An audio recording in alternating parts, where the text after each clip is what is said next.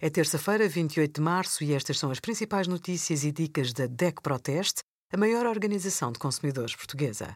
Hoje, em DEC.proteste.pt, sugerimos apoio ao arrendamento, quem poderá ter direito a rendas protegidas, Instagram, o que fazer se a conta for pirateada e o melhor PPR no simulador da DEC Proteste. É preciso cuidado na dose ao administrar medicamentos aos mais novos não só por causa do baixo peso das crianças, mas principalmente devido à imaturidade dos órgãos. O organismo das crianças está em desenvolvimento e a sua resposta aos medicamentos não é igual à dos adultos. Para que os medicamentos cumpram a sua função sem problemas, os pais devem estar atentos durante a consulta médica, na farmácia e, sobretudo, em casa.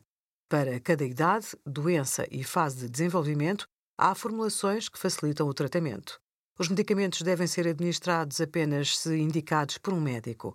Obrigada por acompanhar a DECO Proteste a contribuir para consumidores mais informados, participativos e exigentes. Visite o nosso site em deco.proteste.pt.